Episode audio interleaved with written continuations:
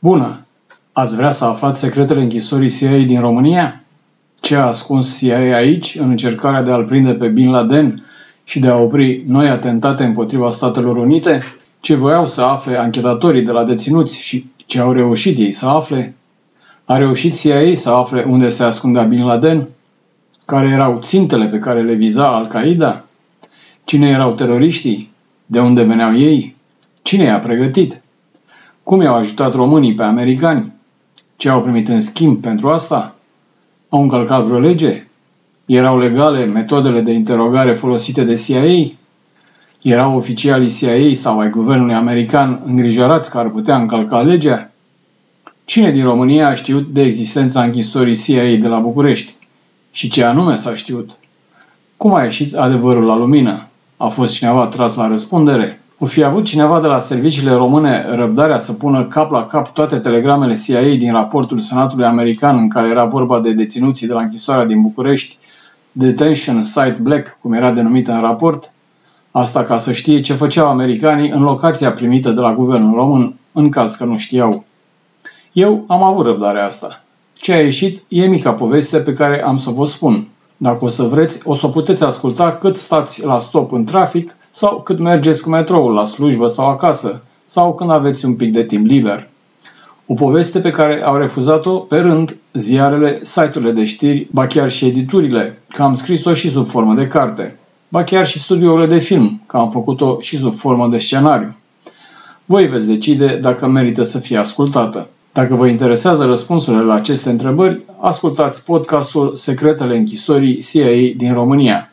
E un podcast făcut din mai multe episoade despre cum a ajuns România să găzduiască o închisoare CIA, despre deținuții aduși aici, despre cum s-a aflat de închisoarea CIA din România și despre închiderea ei, despre anchetele care au urmat și despre urmările deciziei CEDO care a confirmat oficial că în România a existat o închisoare CIA. Înainte de a începe, o mulțumire fiicei mele, Andreea, fără de care acest podcast n-ar fi existat. Să începem așadar. Secretele închisorii CIA din România. Capitolul Aliați în războiul împotriva terorismului. Totul a început pe 11 septembrie 2001. Într-un interviu la Adevărul Live, Ioan Talpeș, pe atunci consilierul pentru probleme de securitate al președintelui Iliescu, povestea cum în acea zi se afla în biroul său de la Cotroceni împreună cu însărcinatul cu afaceri american la București, doamna Susan Rockwell Johnson, asta pentru că Statele Unite nu aveau la acel moment ambasador în România, și șeful secției CIA din București. La un moment dat a sunat telefonul. Era ministrul apărării Ioan Mircea Pașcu. Te uiți la televizor? Talpeș. Sunt într-o întâlnire. Dacă ai chef de glume, scutește-mă. Pașcu. Ai face bine să te uiți. Americanii sunt atacați. Talpeș. Ce vrei să spui? Pașcu. Sunt loviți de niște avioane. Talpeș și invitații săi au privit uimiți la televizor cum două avioane au lovit turnurile gemene de la World Trade Center din New York, după care cele două clădiri s-au prăbușit în flăcări. Talpeș a rupt tăcerea grea care se lăsase. Nu pot să cred. Nu e adevărat. Trebuie să fie o scenare. Imediat telefonul a sunat din nou. De data asta era chiar președintele Iliescu. Vezi ce se întâmplă în New York? Talpeș. Singurul lucru pe care îl putem face e să dăm o declarație. E clar că America e atacată. Turnurile gemene din New York sunt un simbol american. În acea seară, de la Palatul Cotroceni, președintele Iliescu a citit declarația în care România condamna atacurile teroriste și transmitea condolanțe președintelui Bush și poporului american. Tot în aceea seară, din biroul oval de la Casa Albă din Washington, președintele Bush declara că America și aliații săi vor lupta împotriva terorismului. Am ordonat serviciilor de informații și instituțiilor de aplicare a legii să-i găsească pe cei vinovați și să-i aducă în fața justiției. Statele Unite îi vor vâna și îi vor pedepsi pe cei care au pus la cale aceste atacuri josnice. Peste câteva luni, o coaliție condusă de Statele Unite începea operațiunile militare împotriva regimului taliban din Afganistan și a rețelei Al-Qaeda conduse de Osama Bin Laden, cea care organizase atacurile teroriste din 11 septembrie iar România se alătura acestei coaliții în efortul de a deveni membră NATO. Urmarea a fost că în noiembrie 2002, la summitul NATO de la Praga, România a primit invitația de a deveni membră a alianței. Pe 23 noiembrie, la o zi după încheierea summitului, Președintele Bush venea la București și ținea un discurs în piața Revoluției alături de președintele Iliescu, în care mulțumea României că s-a alăturat Statelor Unite în Marea Coaliție împotriva terorismului. Numai că participarea trupelor române la operațiunile NATO în Afganistan nu a fost singura contribuție a României la războiul împotriva terorismului. Și de aici începem să aflăm de desubturile acestei afaceri. În decembrie 2014, Comisia pentru Serviciile de Informații din Senatul American a publicat un raport despre închisorile CIA, numai că unele pasaje nu au fost declasificate, așa că au apărut ștersături. Dar ce spunea raportul despre România? Biroul de investigații jurnalistice, mai precis Sam Raphael, Crofton Black și Ruth Blakely, au reușit să decifreze unele din părțile șterse din raportul Senatului American. În interpretarea celor trei autori, un pasaj referitor la România ar arăta cam așa. CIA a ajuns la un acord ca România să găzduiască un centru de detenție CIA la mijlocul lunii octombrie 2002. În aprilie 2003, Centrala CIA a solicitat secției din România să identifice modalități de sprijin pentru a demonstra guvernului român aprecierea deosebită a cooperării și suportului acordat programului de detenție. Secția din România a răspuns cu o listă de solicitări de 8 milioane de dolari, iar centrala CIA a oferit în plus mai multe milioane de dolari. Deținuții CIA au fost transferați la centrul de detenție cu numele de cod Black în toamna lui 2003. Aici trebuie spus că închisoarea CIA cu nume de cod Black a fost identificată de Curtea Europeană a Drepturilor Omului ca fiind cea din România. Celor care nu știu sau au uitat, le reamintesc un lucru. În 31 mai 2018, CEDO a condamnat România în procesul intentat de cetățeanul saudit Abdullah al-Nashiri, care a reclamat că i-au fost încălcate drepturile pentru că a fost deținut ilegal și torturat de către CIA pe teritoriul României. Procesul a început la CEDO pe 1 iunie 2012. Cu câteva zile mai înainte, pe 29 mai, avocații lui al-Nashiri depuseseră o plângere penală pentru aceleași motive la parchetul general din București.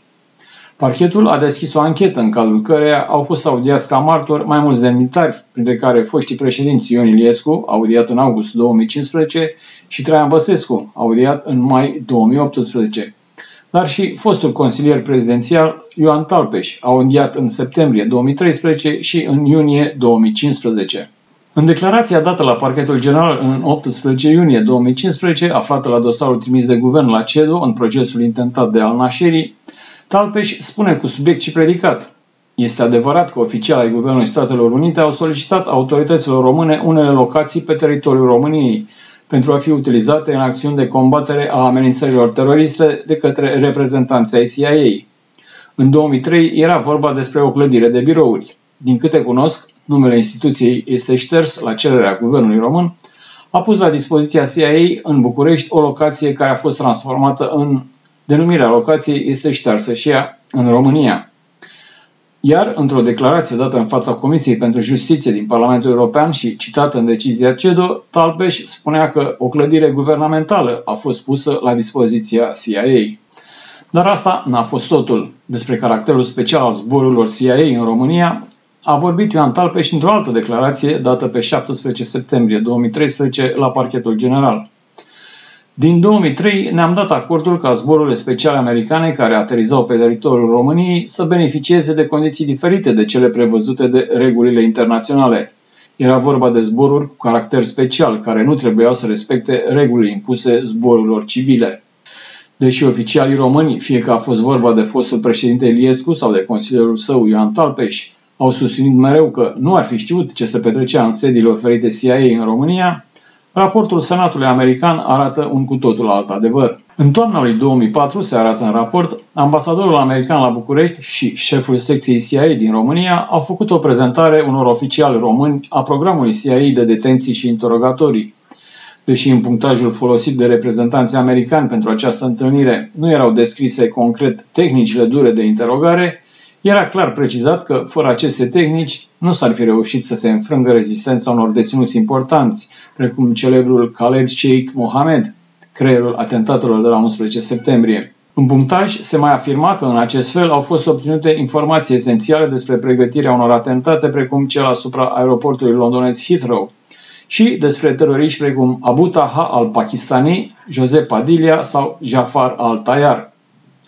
În prezentare a mai fost inclusă și informația că însuși președintele american a cerut să nu fie informat despre locațiile centrelor de detenție CIA pentru a nu dezvălui în mod accidental aceste informații. Iar într-o altă declarație dată la parchetul general în 18 iunie 2015, în ancheta deschisă ca urmare a plângerii lui al-Nashiri, Talpeș susținea, citez, numele Abu Faraj al-Libi, Hassan Gul sau Janat Gul nu sunt cunoscute, dar fiindcă nu am aprobat, nu am știut și nu am fost informat despre vreo operațiune de transfer sau detenție a vreunui cetățean străin de către CIA pe teritoriul României. Și această declarație apare în documentele trimise la CEDO de guvernul român în procesul intentat de al nașirii României. La un moment dat au apărut tensiuni între CIA și Departamentul de Stat pe tema închisorii de la București.